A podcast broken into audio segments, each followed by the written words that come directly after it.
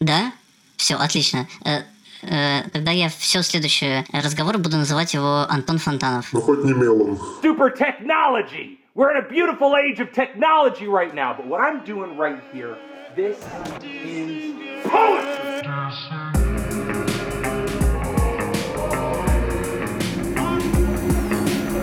Вы слушаете подкаст Deep.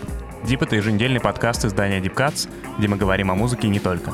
Этот выпуск необычный, он посвящен оцениванию музыки и тому, как оценки влияют на восприятие музыки. Мы записываем его вместе с редакторами журнала «Стенограмм». «Стенограмм» — это журнал о современной культуре, искусстве и неформальных практиках существования. Ссылки на сайты на социальные сети журнала можно будет найти в описании этого эпизода. Также там можно будет найти ссылки на все существующие платформы для прослушивания подкаста. Еще в описании каждого выпуска навсегда указаны тайм-коды с основными темами, которые будут обсуждаться, а также ссылка на deepcuts.ru slash podcast, пройдя по которой вы сможете найти визуальный путеводитель по эпизоду, где вместе с тайм-кодами даны ссылки на статьи и замет, указаны имена артистов, названия альбомов и многое другое. Рекомендуем ознакомиться с путеводителем к этому выпуску, там будет много всего интересного. И прежде чем мы начнем записывать этот подкаст, мы просим вас поставить нам звездочки в Apple подкастах и на других платформах. Также по возможности оставляйте ваши отзывы, ведь так мы узнаем, что стоит поменять в подкасте и что стоит улучшить. Спасибо. Меня зовут Слава, и сегодня со мной записывается Глеб из журнала Deep Cuts. Привет. И из стенограмма сегодня записывается со мной Алексей Привет. и Елена Фофнова. Привет, и ну можно просто Елена. Привет, ребята, привет всем. Расскажите немного о стенограмме, что это за проект, что это за журнал. Говорит Влад Гагин, редактор журнала «Стенограмм». Влад успел только представить проект «Стенограмм» и из-за технических неполадок не смог принять участие в дальнейшей записи подкаста.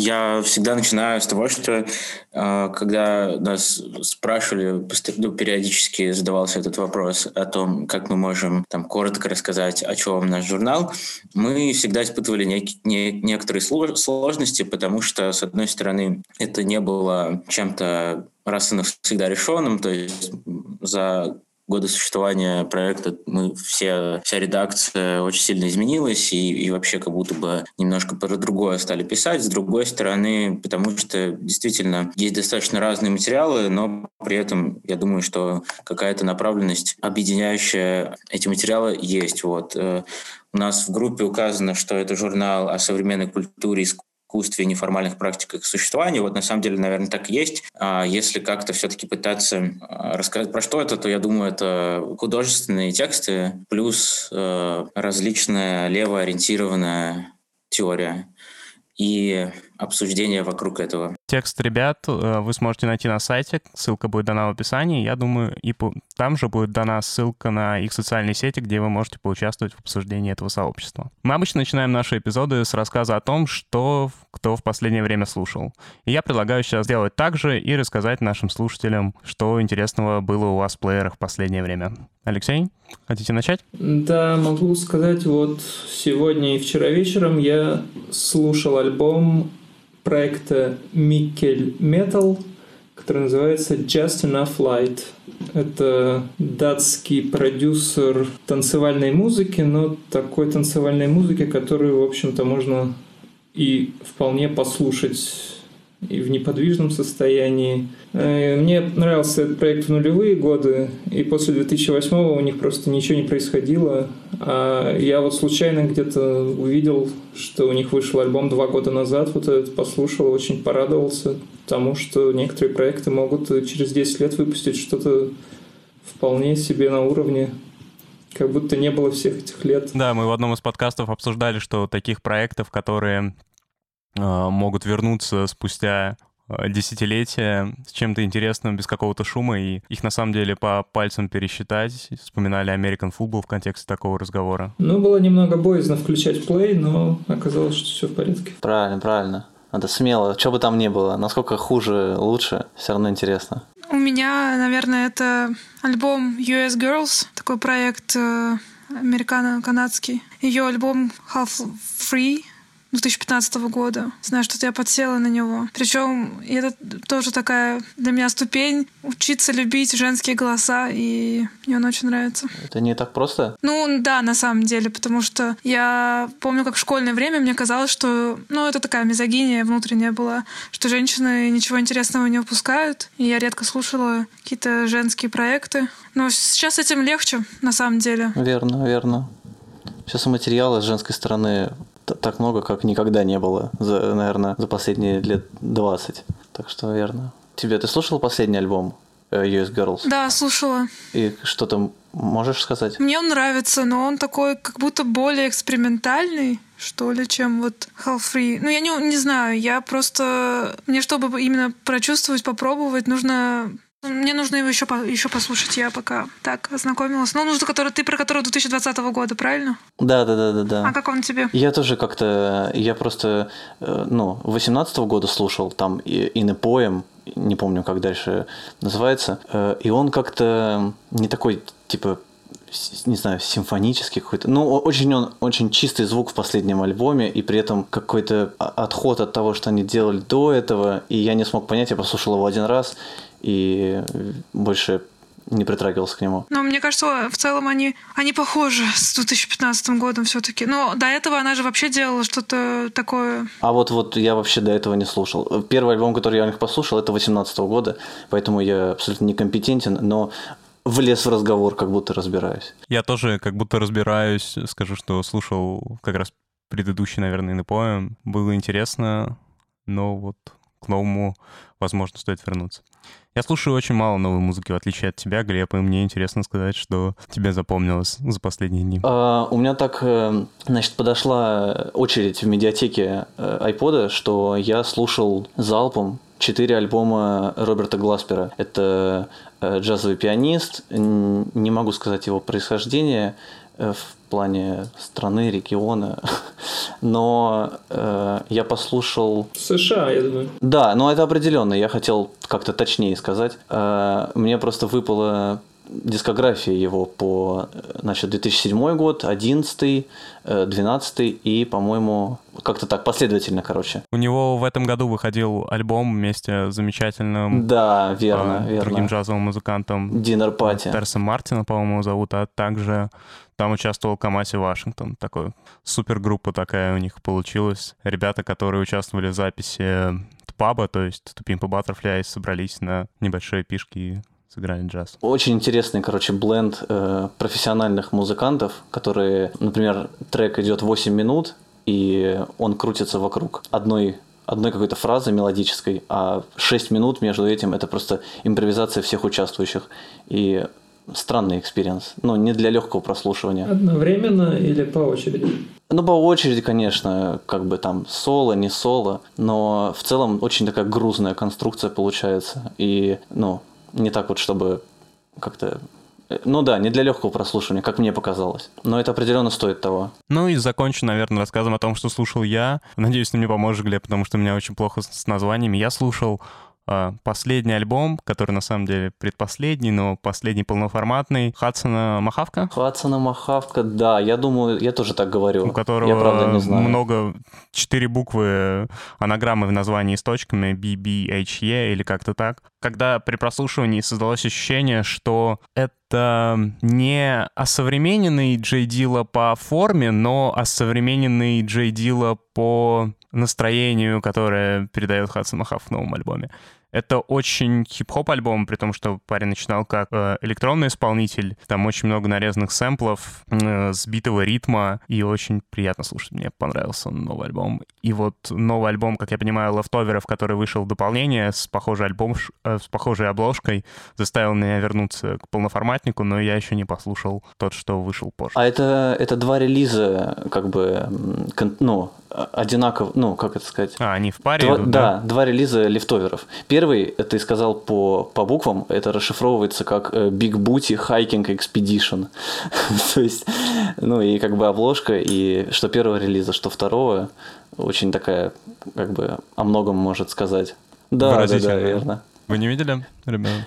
просто коллаж каких-то накачанных женщин на бигбуте и на второй части накачанных мужчин со вставленными лицами, коллажными. Ну, такая, короче, Издевательство. Издевательство настоящее. Над чувством эстетического? Но при этом по музыке абсолютно очаровательно. Ну вот как бы превращенное вот в прекрасное. Издевательство как, э, как что-то положительное. Но это было и на старом релизе Хадсона Махавка, где был такой орел прямо яркий, как будто бы э, с футболки какого-то американского реднека. Я вообще, это первое вообще, что я послушал, поэтому не поддержу. Ну, видимо, какой-то выпад в сторону американских скреп да, вероятно, конечно, конечно. И на том, и на другом альбоме, как мне кажется, причем, судя по вашему описанию. Верно, в этом есть смысл. Хадсон Махавка известен тем, что он одна-вторая проекта Tonight, насколько я понимаю, и также он участвовал в записи Изуса. Вот, вот, откуда я знаю, вот точно, с ума сойти. Ну, я думаю, мы заявили примерно нашим слушателям зато о себе этим небольшим рассказом о том, что мы в последнее время слушали в плеере. Какое-то представление может составить, и предлагаю переходить к теме нашего сегодняшнего эпизода. Начнем с того, что критика искусства сегодня может являться способом развлечения для того, кто ею занимается, тот, кто пишет. А также она может объединять вокруг себя сообщество, начинать взаимодействие и диалога, а, который активирует в этом сообществе. Во многом Deep об этом, и давайте начнем с этого пункта. Как мне кажется, э, здесь стоит рассмотреть самые наглядные и популярные примеры тех, кто становится центром э, вопросов создания сообщества, да, развлечения, э, взаимодействия. Например, не знаю, знакомы ли вы с Энтони Фонтана? Угу. Да, я, да. Да? Все, отлично. Тогда я все следующий разговор буду называть его Антон Фонтанов. Ну, хоть не Мелан. Вот, значит, э, э, не-не-не-не, слишком.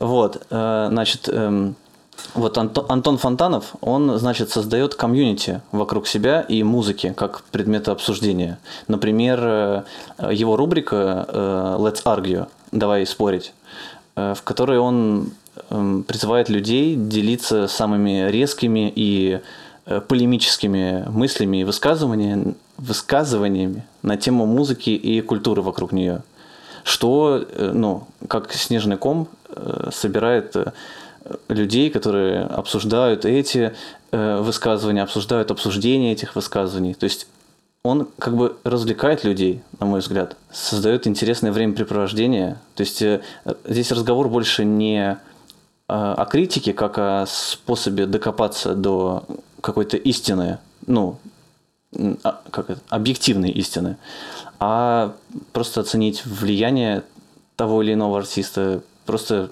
развлечь себя, занять время э, диалогом, который тебе интересен. Мы начали с Фонтена, и он, наверное, я скажу, что он, наверное, главный авторитет а, в мире оценивания музыки сейчас. У него большое число подписчиков, и так как э, знают его, возможно, не знают сейчас ни одного другого культурного обозревателя за счет того, что он построил вокруг себя такую большую медийность, связанную не только с музыкой, но и с многими э, другими вещами. И в этом свете мне интересно спросить у вас, если для вас авторитеты э, в мире оценивания музыки, и как часто мнение, которое вы читаете, совпадает или не совпадает с мнением, которое складывается у вас после личного прослушивания, и как мнение, пусть даже не авторитета, но авторитетом, который может выражаться не в конкретной личности, а в журнале, и как часто оно совпадает или не совпадает с вашим, и как влияет на ваше мнение в таком случае? Я могу сказать, что если говорить именно о личностях, то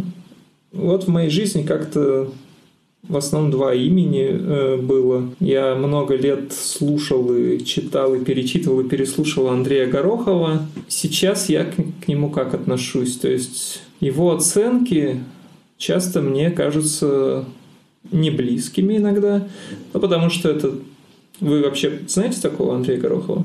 Он э, на Deutsche Welle несколько лет выпускал программу «Мус просвет», также он книгу такую выпустил, и ее переиздавал и дополнял неоднократно, но с 2009 года нет ни передачи, и книга уже не переиздавалась с тех пор. В общем-то, он сейчас как бы ушел с арены э, вот этой вот, занимается там теперь постами в Фейсбуке, которые как бы читают там 50 человек, как мне кажется. Вот. Но в свое время это был очень интересный чел, потому что он жил в Кёльне все нулевые годы и оттуда рассказывал про немецкую электронную музыку, например, про авангард всевозможный, причем э, он как бы и про 60-е, и про 70-е, и про 80-е, и 90-е, и нулевые годы рассказывал довольно подробно, хотя эпизодически, находил параллели интересные. И я думаю, что посредством Горохова на самом деле много интересной музыки в России узнали люди, потому что, ну, я стал замечать иногда, что какие-то проекты, которые более-менее знаю слушатели в России, на самом деле не очень популярны, там, например, на каких-то стриминг-платформах или там не очень сильно обсуждаются в журналах, и тут до меня доходит. Ну, конечно, у нас же был Горохов, он про это рассказал в свое время, а у них там никто не рассказал, например, в США, например, про какую-нибудь немецкую группу. И вот это такой интересный момент, но он э, чувак такой, который прям ну, скажем так, у него очень своеобразная оптика. То есть для него, например, депрессивный и хороший – это практически синонимы. То есть музыка должна быть выражением боли и отчаяния, э, или какой-то, может быть, такой сексуальной, безудержной энергии, там, как бы, или если уж она какая-то спокойная, то это должно быть, я не знаю, какая-то аскеза там максимальная, ну вот что-то в нем, какой-то он такой радикальный очень. При этом я подозреваю, что все его вот эти вот вещи, как он музыку объясняет, что в ней хорошего, что плохого, на самом деле является надстройкой к тому, нравится ему или нет эта музыка просто. То есть, если ему музыка нравится, она может не соответствовать ничему из того, что он раньше про нее говорил, он что-нибудь новенькое придумает обязательно. Ну, например, скажет, что она там, не знаю, какая-нибудь очень естественная, похожа на народную музыку, там, если она просто какая-то жизнерадостная. Или работает со сломом шаблонов в том, что ему не нравилось во всем остальном, как будто бы иронизирует. Мне, мне кажется, в общем, что Андрей Горохов на самом деле шарлатан в этом смысле большой но у него классное чувство юмора, у него хорошая эрудиция, и то есть даже если он там ругает там какую-нибудь мою любимую группу на, на протяжении 10 минут разносит ее в пух и прах, противопоставляя каким-то более авангардным примерам, которые он любит, все равно слушать его интересно и занимательно, потому что, ну, как бы можно много получить пищи для ума, можно посмеяться, и мне вот очень не хватает сейчас таких людей, на самом деле, которые бы хорошо разбирались, как он там и в разной музыке, и в живописи, и в истории, и политике. Он все это как бы довольно шустро в своей речи соединяет. И ну, иногда прям взрывается мозг просто от его текстов. Мне очень нравится это все. Хотя видно, что иногда он где-то что-то краем уха услышал и вернул прям. То есть чувствуется, что ну как бы такой чувак скользкий на самом деле. Вот. Э, ну и все, Горохов исчез, потом было какое-то безвремение, ну, что-то какие-то натыкался случайно на тексты на разных площадках. В Сигме там, например, какие-то отдельные авторы бывали. Я, честно говоря, не запоминал э, фамилии. Сказать, что какой-то журнал мне приглянулся, тоже я не могу. И вот потом как бы я довольно много времени штудировал записи Фонтана, но заметил, например, что мне очень нравится как бы то, как он объясняет логически, что ему близко, что нет, как он рассказывает, например, про не про исполнителей, а про какие-то вообще музыкальные темы. Типа там, вот у него есть, например, видео про guilty pleasures, да, где он рассказывает, ну, то есть его спрашивают, есть ли у него guilty pleasures в музыке, и он сначала рассказывает, какие есть там попсовые слишком песни легкомысленные, которые ему нравятся, но потом приходит к выводу, что на самом деле, если ты получаешь удовольствие, то чего его стыдиться, это как бы pleasure. Никакого guilty быть не может по определению. Вот такие вот вещи мне очень нравятся, ну, в его рассуждениях, такие общие. Когда он рассказывает про музыку, я заметил так, что если я эту музыку не слышал, мне очень очень нравится его ревью. Если я уже послушал, составил свое мнение, как правило, я в шоке просто от того, что он несет, и как бы я вообще не понимаю, как так. И я подозреваю, что если бы я слушал всю музыку, про которую он рассказывал, то, возможно, я бы в 100% случаев был бы с ним не согласен. Ну, очень редко совпадает. То есть иногда, слушая то, что он говорит, хочется просто по ту сторону экрана впрыгнуть, схватить его за грудки и сказать, что ты несешь, чувак? Нет, нет, нет и нет. Неужели ты не слышишь, что это все не так? Ну вот, как-то такая вот тема. Э, Елена, расскажи, ты, кто для тебя является авторитетом? На самом деле такая сложная тема, потому, ну, потому что я, когда начала слушать музыку, когда я решила, что это вот является моим хобби, это было типа, в школе в пятом классе, и для меня таким авторитетом стал журнал Rolling Stone. Ну, потому что я слушала очень много 60-х, 70-х годов, и это просто были какие-то статьи, которые мне о чем-то там рассказывали, да, чего я ну, как бы вообще не знала. И для девочки из маленького города это, ну, это было чем-то великолепным таким и очень интересным. Ну, затем, ну, как-то затем, мне просто жанр вот этой критики музыкальной стал скучным, можно так сказать. Но сейчас Марк, есть такой, был, был, он покончил жизнь самоубийством, музыкальный критик и философ Марк Фишер. И изначально я узнала его как философа а, из его книги про капиталистический реализм. И потом узнала, что он также, у него был огромный блог, посвященный музыкальной критике. Но он, он понятное дело, он не переведен на русский. И я сейчас, а, как бы, чтобы освежить знания о языке, иногда читаю его статьи оттуда. Но для меня это опять не совсем про критику музыкальную, да, это, это больше культурологические такие статьи. Там у него вот есть такая известная про афрофутуризм, например, и это, ну, смесь, опять-таки, критики капитализма, черного движения в Америке, вот это все. Там много э, какой-то какого-то академического языка. Почему ты так разделила, что это не к критике, а больше к культурологическому? Или это тематика? Нет, я имею в виду, что не критики музыкальные. Это, да, просто э, там слишком э, как бы глубокая связка с тем, что происходит в обществе и анализ этого, почему эта музыка это появилась. То есть на, на самом там, наоборот, меньше какой-то академической оценки музыкальной, да, такой или там профессиональной. Там больше такого. И потому что для меня сейчас читать и слушать о том, насколько это музыкально профессионально, ну, скучнее. Для меня здесь авторитетом являются на самом деле люди, а, которых я знаю. И это на самом деле Алексей, например. Я всегда с удовольствием читаю его а репосты ВКонтакте из группы и небольшие комментарии. То есть для меня слушать мнение людей, которых я знаю, сейчас почему-то интереснее, чем такое. Алексей, надеюсь, я не засмущала тебя. Или, или надеюсь, что засмущала. Ну, ну, немножко есть.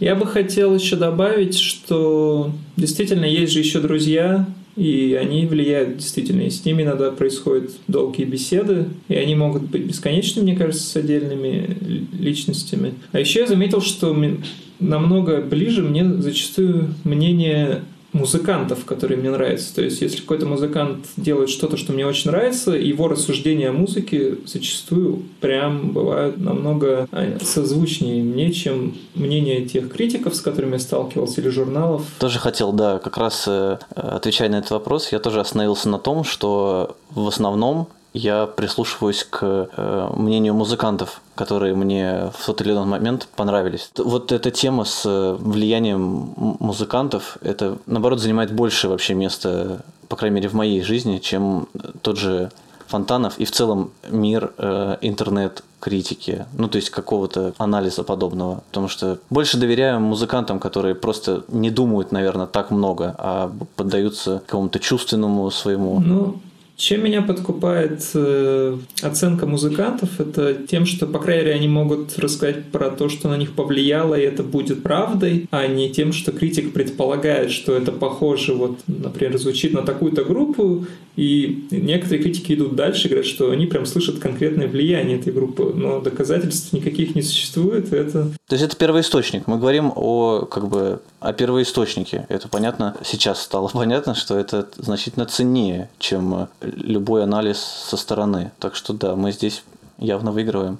Слава, может, у тебя есть что добавить? Ну, насчет значительной цене я с тобой не соглашусь, а, потому что можно смотреть э, с позиции времени и оценивать э, сцену и артистов в ней, понимая их уже влияние в будущем на остальных. Говоря о музыкантах и том, что э, на них повлияло, в этом нету критической оценки, в этом нету критического осмысления, есть просто что-то, есть источники вдохновения. И тебе, как человеку, которого заинтересовала музыка музыканта, которому он говорит, скорее всего, источники вдохновения тоже понравятся. Это как э, подборка на Spotify, которая проанализирует клики э, с перехода с одной страницы на другую, и она будет похожа, и, скорее всего, по алгоритму тебе это понравится. Но при этом из э, такого диалога ты не вынесешь э, осмысления общей картины и каких-то частных примеров. Да, здесь скорее больше про рекомендации, чем про Э, какое-то осмысление, анализ, конечно.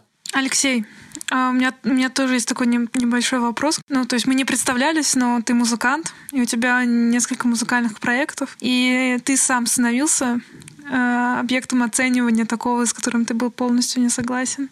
Да, у меня недавно произошла ужасная трагедия. Э, мы с группой Йоджи, вот, которая является основным моим проектом, довольно долго работали над альбомом, записали. Мне показалось, что там как бы все ну, мы бы его не сделали, если бы он нам не нравился, но вот нам все нравится. Э, есть люди, которым он показался симпатичным так или иначе. И тут я узнаю, что можно отправить э, альбом Александру Горбачеву, и он отпишет какое-то мнение в своем телеграм-канале. Э, новая музыка максимально коротко. Вот. Группу Йоджи никогда раньше никакие критики официальные не комментировали, ну, такие сколько-нибудь актуальные, да, то есть в основном это было в пабликах или в каких-то небольших, ну, очень нишевых сайтах. И вот Горбачев написал написал буквально там два предложения, что-то типа меланхоличный Dark Jazz из Петербурга, типа такой-то, такой-то, но очень уж фоново. Вот. И я подумал, ну, елки-палки. Ну, то есть я вот с этим... Ну, то есть, ладно, с этой оценкой я не согласен, потому что, ну, я как бы старался делать музыку не фоновой. Я вообще не понимаю, что такое фоновая музыка. По-моему, это любая музыка, которая звучит фоном. Вот. Может быть, ему показалось неинтересным. Но он же не скажет, например, там, не знаю, вот некоторым людям кажутся артхаусные фильмы скучными. Они же не скажут, что они фоновые. Просто, типа, ну, нужно как-то вот, ну, какую-то душевную организацию, наверное, чтобы воспринимать такие фильмы. Но есть музак, который должен был быть фоновым, и это не клевая музыка, если ее не переосмыслять, не смотреть на нее через... Вот. А сейчас ее переосмысляют осмысляют очень активно. Ну да, безусловно. Но в, само, в самой своей форме и самой своей идеи и тому предназначению, которому она существовала, она... Ну, подожди, стой. Э, Эрик Сатиди, он, его целью было создать фоновую музыку для посещения. Но это же, это же просто очень клевая музыка, как бы, может быть, это может быть и комплиментом. Ну вот, я хотел рассказать о трагедии немного. То есть трагедия это не в том, что он написал очень уж фоново. Понятно, что в данном случае это оценочное суждение, иначе не было бы очень уж. А, но фигня в том, что как бы были и до этого какие-то люди, которым, ну, которые говорили, что им в этом альбоме не нравится, например, да, но они другие выражения использовали и как-то объясняли свою точку зрения более развернуто, может быть. Но тут мне концертный промоутер один говорит, что не хочет привозить в Москву Йоджи, потому что музыка, конечно, хорошая, но очень уж фоновая. Потом в одном паблике появляется ревью на наш альбом, где написано, что музыка хорошая, но очень уж фоновая. И как бы тут я начинаю подозревать, что, ну, может быть, это, конечно, совпадение, но что Александр Горбачев, которого ругают просто все, кого я знаю, все-таки обладает каким-то авторитетом и влиянием, несмотря ни на что. И таким авторитетом, который может повредить музыкальной карьере в том числе. И это меня уже серьезно напрягло. Я прям пожалел, что я ему отправил. То есть, если бы я знал, что могут быть такие последствия, я бы не стал отправлять ему. А, а если еще говорить про какие-то другие моменты, ну, бывает, что про альбомы пишут, что тут слышно влияние такой-то и такой-то музыки, группы Йоджи, в частности, там сравнивают часто с джазовыми, с фьюжн группами. Ни один участник Йоджи не слушает очень много фьюжна и джаза.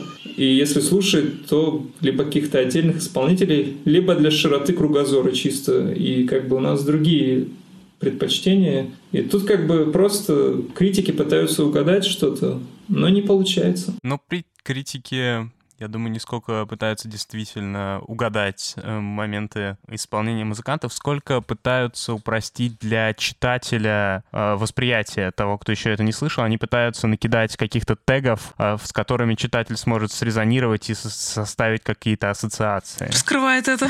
Вот меня эти теги часто пугают. То есть, типа, я не хочу, чтобы группа Йоджи с фьюженом, например, э, ассоциировалась. И мне кажется, что такие заметки могут сбивать с толку, потому что ну, типа, я, ну, вот если продолжать этот пример, Fusion ассоциирую с какой-то виртуозной музыкой, которая не всегда может быть эмоционально интересная, сколько в ней больше какого-то блеска и торжества и такой мускулатуры солистов. Ну, у меня вот такие ассоциации возникают в основном, да, а группа Йоджи это совершенно другое. То есть там, типа, наоборот, все примитивно довольно-таки, просто похожий набор инструментов, я бы так сказал. То есть тебе кажется, что э, вот, например, подобный ярлык, он может э, что? Он может отпугнуть от вас слушателя? Мне кажется, что если э, люди, которые хотят услышать фьюжн, включат Йоджи, они не услышат, может быть, то, что они ожидают услышать. Не знаю, понравится им или нет. А человек, который хочет, может быть, послушать что-то вроде того, что играем мы, но увидит слово фьюжн,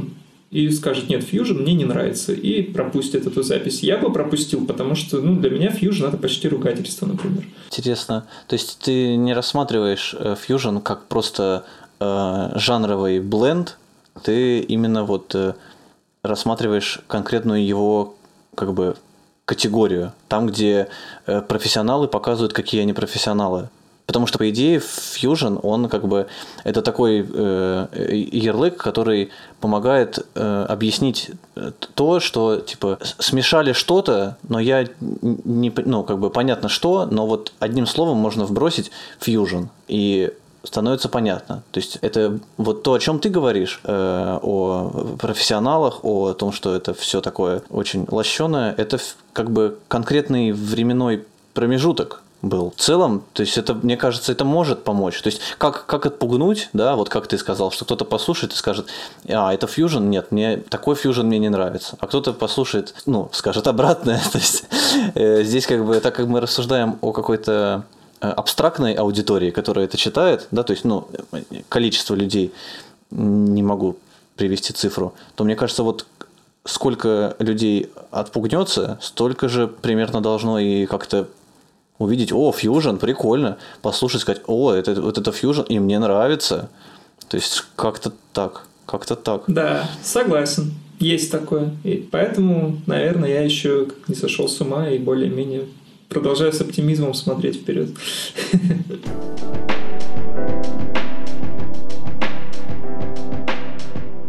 Этот выпуск выходит при поддержке проекта Sony Porter Injured Swimmer – Injured Swimmer — это проект Deepcast, посвященный российской независимой музыке.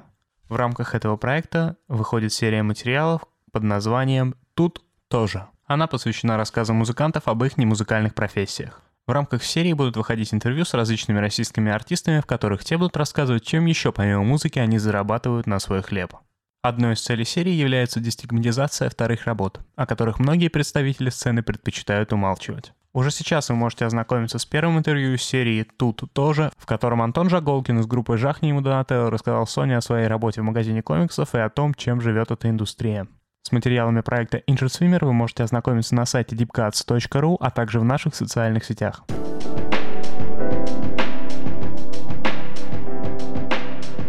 Э, Елена, мы довольно далеко отошли от темы, но был вопрос о том, на основании чего можно доверять. И ты назвала э, разговоры с друзьями как один э, из э, авторитетных источников. Что делает для тебя человека авторитетным и, и на основании чего можно доверять своему другу э, в вопросе музыки?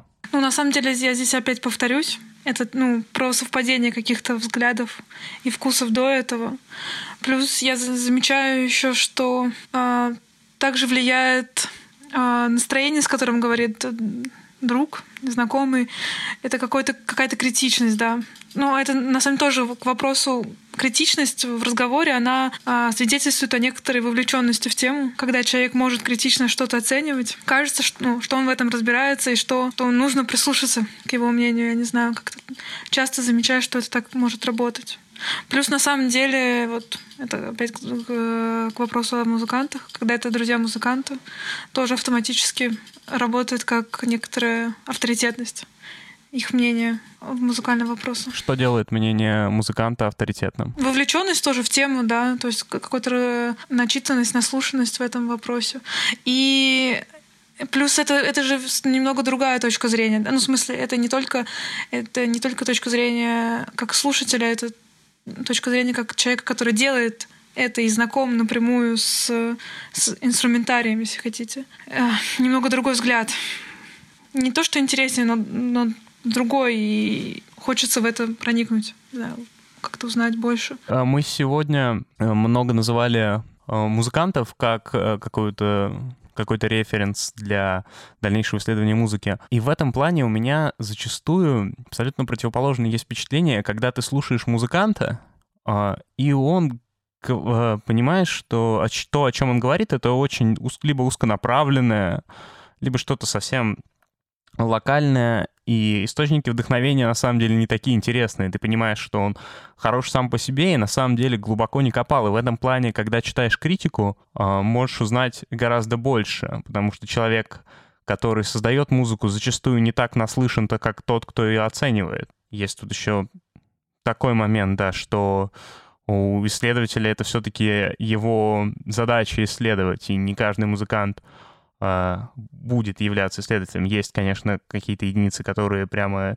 изучают вопрос, собирают огромные коллекции винила и очень наслушаны, но зачастую музыканты могут жить в своем мирке, слушать три локальные группы, которые им очень нравятся, и говорить о них. Да, наверное, надо было дать э, сразу комментарий по этому поводу, что эм, значит, при, привязка э, музыканта, точнее, какие-то рекомендации музыканта работают в его жанровой какой-то определенности. То есть, если мы, э, например, э, рекомендации какого-нибудь того же фьюжн музыканта, они будут отличаться от музыканта какой-нибудь трэш-метал сцены, который как раз скажет три локальные группы, с которыми он вырос в одном районе, и это будет что-то значить. То есть, конечно, это надо было обозначить, что рекомендации заканчиваются э, жанровой какой-то определенностью. Ну, наверное, в большинстве случаев, опять же, если мы не берем. Там, где заканчивается сфера интересов артиста. Да, да, то есть где, где он, да, да. Критики это тоже есть, потому что всегда интереснее слушать э, критика, который, ну, не всегда, но довольно часто, если ты сам погружен в тему, интереснее слушать и читать критика, который э, тоже погружен в конкретный тот же топик, но зачастую у них больше какой-то общей базы знаний ненаслушанности мультидисциплинарной. У меня вот в, в критике иногда пугает то, что существует вот это количество подписчиков, да, и очень сильно на самом деле это влияет на то, что будет критик говорить. То есть он так или иначе подстраивается под свою аудиторию. Ну, то есть это замечание о музыкантах, оно, оно на самом деле очень справедливое, но как раз-таки музыкант как будто более свободен в этом плане, что может свободнее говорить. Ну, это опять же, как и в случае с друзьями, о котором сказал раньше, Глеб, это вопрос э, профессионализма. Да, именно, именно. И, ну, на самом деле, чем профессиональный критик, чем у него больше аудитории, и чем больше он думает о ней, мне кажется. Здесь такое... Ну вот, э, вот опять же, не хочется э, в какой раз уже возвращаться к Фонтанову, но он э, имеет, мне кажется, такую большую аудиторию как раз потому, что он, э, хотя это тоже как психологический прием, короче, он говорит то, с чем будут не согласны люди, которые его смотрят. То есть как раз Э, самая как бы пик его активности происходит не тогда, когда он говорит вещь, с которой все соглашаются, а когда он э, ставит 6 э, баллов какому-нибудь легендарному альбому, и все потом годами просто просят его переснять это и задуматься вообще, что он сказал. То есть в этом как бы, то есть наоборот, не потакать аудитории, а идти против. Я бы не ставил равенство между количеством подписчиков, у э, количества читателей, у критика и его э, профессиональности. Он не обязательно профессионал, если у него много подписчиков.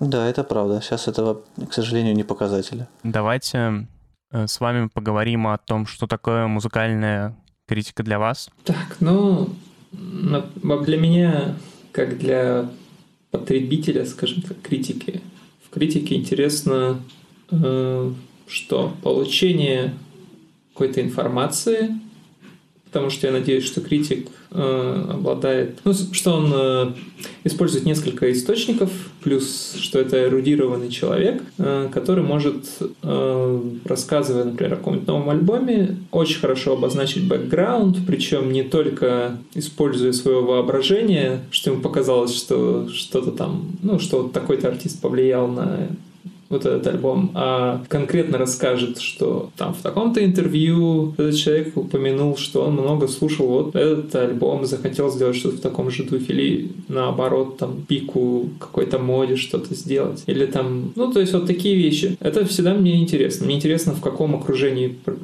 делается та или иная запись, да, об этом зачастую можно узнать от музыканта, если есть возможность какое-то интервью почитать, но мне нравятся те критики, которые способны агрегировать вот эти данные и хорошо их пересказывать, устраивать из них интересный нарратив какой-то. Также мне интересно ну, неожиданные какие-то точки зрения, неожиданные сопоставления, например.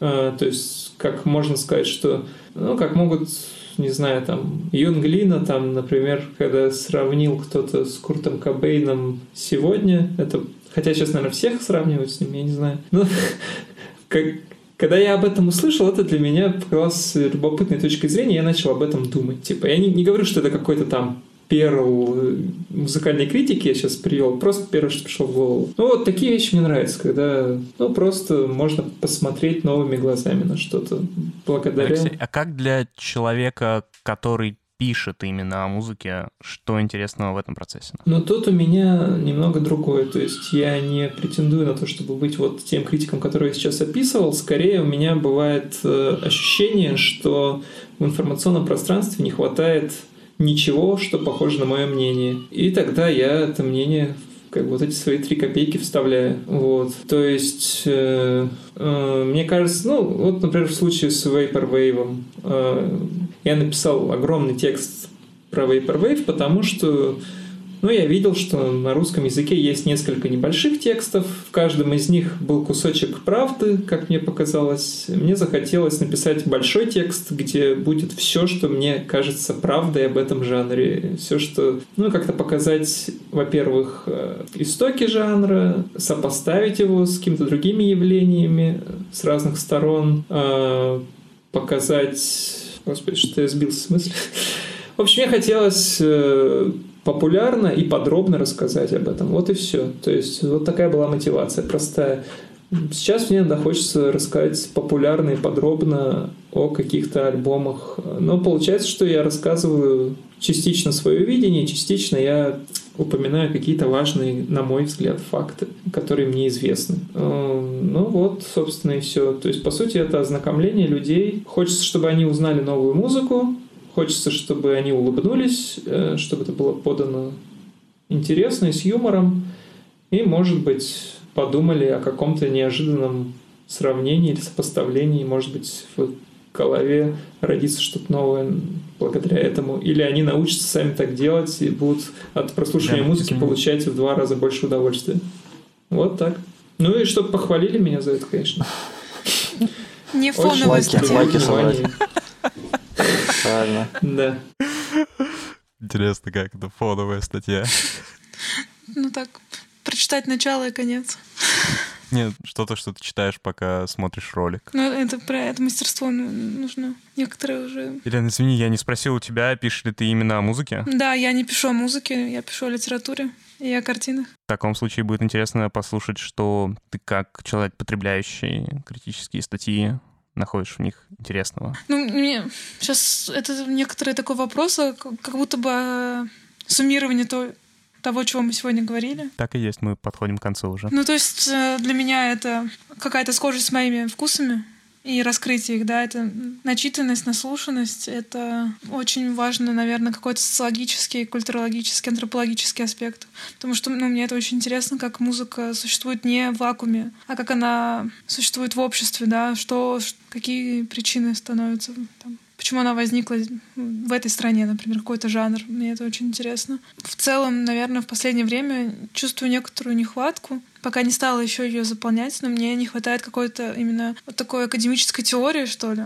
А, просто я с этим, наверное, мало знакома и поняла, что как будто пришло время об этом что-то узнать. Ну, это тоже станет важным каким-то моментом. Я понимаю и во многом разделяю это.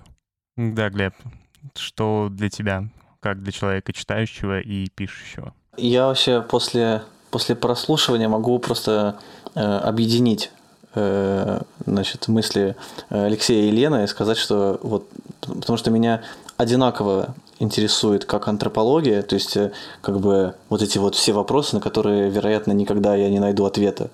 Типа, почему она здесь появилась, почему, почему она туда пошла, а как это связано. Такие абсолютно абстрактные какие-то э, вопросы. Э, но из вот э, насущного это, конечно, э, найти, вот максимально проанализировать э, вопрос который я пишу. То есть, если это брать какой-нибудь текст на Янглина, который я делал, или на Тандеркэта, э, моей целью было посмотреть все, все твиты, которые писали артисты, посмотреть все видео, интервью, в которых они участвовали, какие-то какие-то ремарки, комментарии, что они лайкали где, то есть проанализировать все, что могло на них повлиять в этот момент, найти я не знаю, студию, в которой они это делали, инструменты, на которых они играли, и попытаться все это как-то встроить, то есть о чем они пели. Максимально, максимально полный анализ э, продукта музыкального, чтобы э, человеку, который, которому это интересно, он просто зашел, потратил 7 минут, например, и просто ушел с полным знанием того, что он вообще сейчас слушал. Вот. То есть это, конечно, это не, ну, не преследуются какие-то э, желания поверхностно как-то сказать. То есть у меня почти нету какого-то, не преследую какого-то высказывания личного мнения. То есть э, типа это вот, вот раньше было так-то. То есть если что-то изменилось, то надо просто, я просто хочу отразить это и хочу видеть это в целом, что кто-то просто взял и отразил. Вот, вот здесь он пел об этом, а спустя три года он поет об этом. Если есть какие-то факты, а они обычно есть, которые говорят, почему он перестал об этом петь, просто помечаешь это. То есть, да, собрать как бы полный детальный анализ продукта и все, на этом успокоиться. И в целом видеть, видеть подобное со стороны. То есть э, мнений очень много, а вот именно э, труда, как бы сканирования всего, что есть, этого очень мало. И вот, да, примерно, примерно так.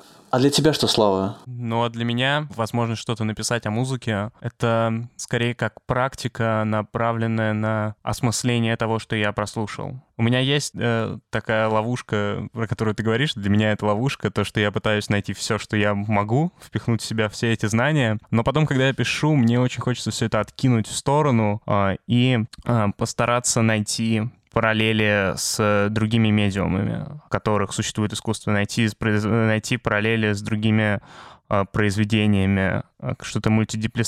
что мультидисциплинарное а, в том, что происходит, найти параллели, которые лежат не только на музыкальном, но, возможно, и на тематическом уровне. То мы много сегодня об этом говорили, точнее, много упоминали о том, что это Алексей и Лен, насколько я понял, что, поправьте, если это не так, что интересно наблюдать за связями с другими искусствами, как у Горохова с живописью, говорить про историю и политику, говорить о музыке э, в контексте большем, чем э, просто музыкальная сцена и само произведение.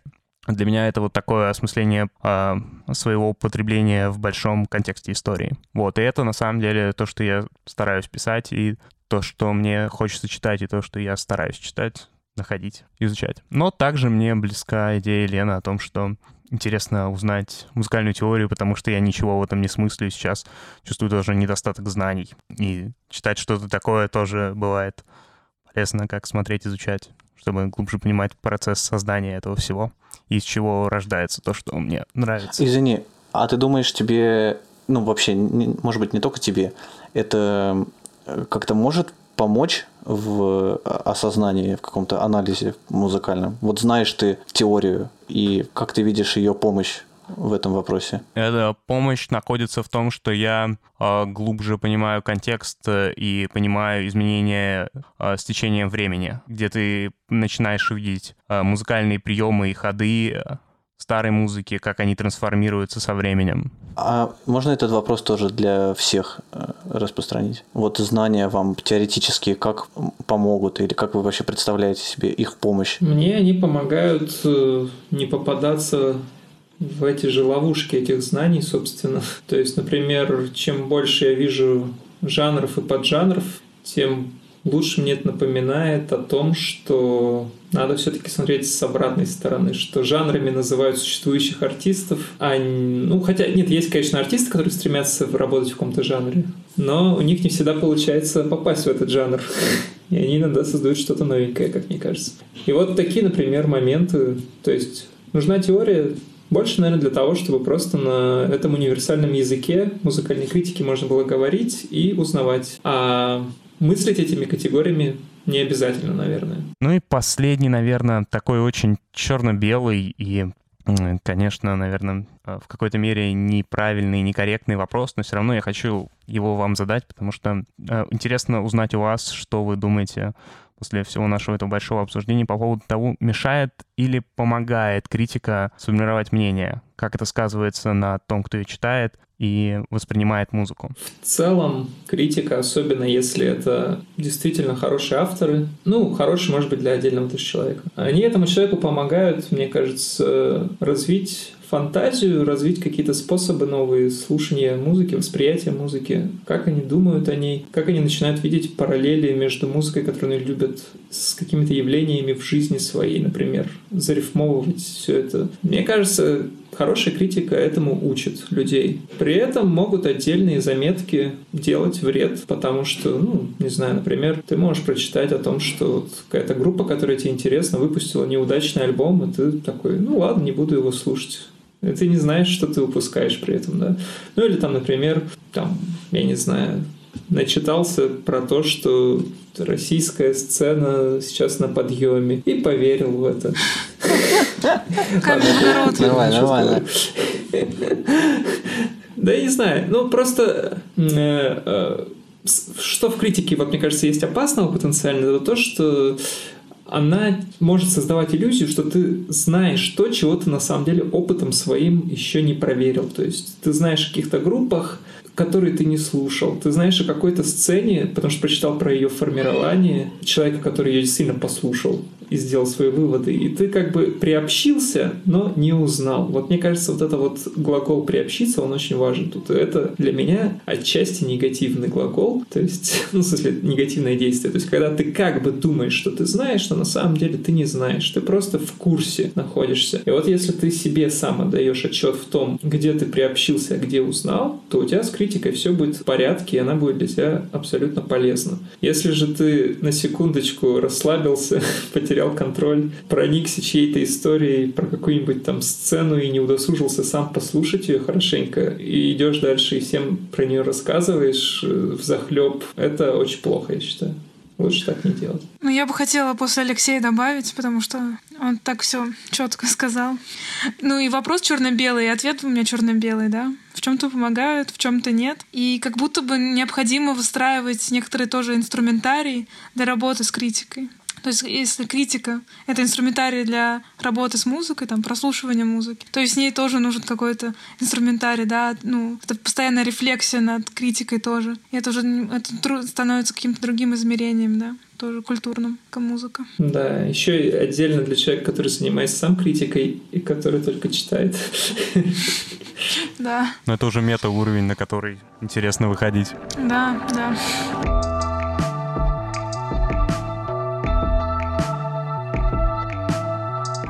Вы слушали подкаст Deep. Этот эпизод выходил совместно с журналом Стенограмм. Ссылки на журнал можно будет найти в описании этого подкаста. Также там есть ссылки на DeepCut, и всю информацию, прозвучавшую в этом эпизоде, можно будет найти на сайте deepcut.ru podcast. Мы просим вас оставлять оценки под этим эпизодом, оставлять ваши отзывы. И меня зовут Слава, сегодня со мной записывались Алексей, Глеб и Елена. Вы слушали Deep от редакции DeepCut совместно с редакцией Стенограмма. До скорого. Над выпуском работали ведущие Глеб Лернер и Слава Захаров. В гостях Алексей Боровец и Елена Фофанова. Монтаж и звуковое оформление Анадера. Визуальное оформление Владимир Дубань. Авторы и продюсеры подкаста Слава Захаров и Боря Агеев.